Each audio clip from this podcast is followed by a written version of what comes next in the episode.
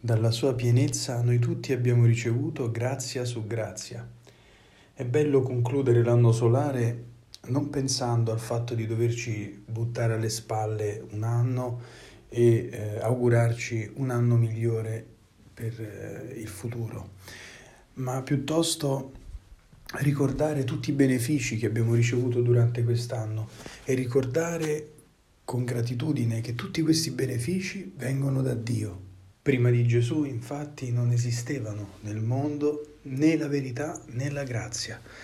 Allora tutti quei momenti di svolta, quei momenti di luce che abbiamo vissuto quest'anno, anche a fronte magari dei momenti di sofferenza, ecco però questi momenti di luce e di svolta sono da Dio, vengono da Lui e a Lui dobbiamo rendergliene grazie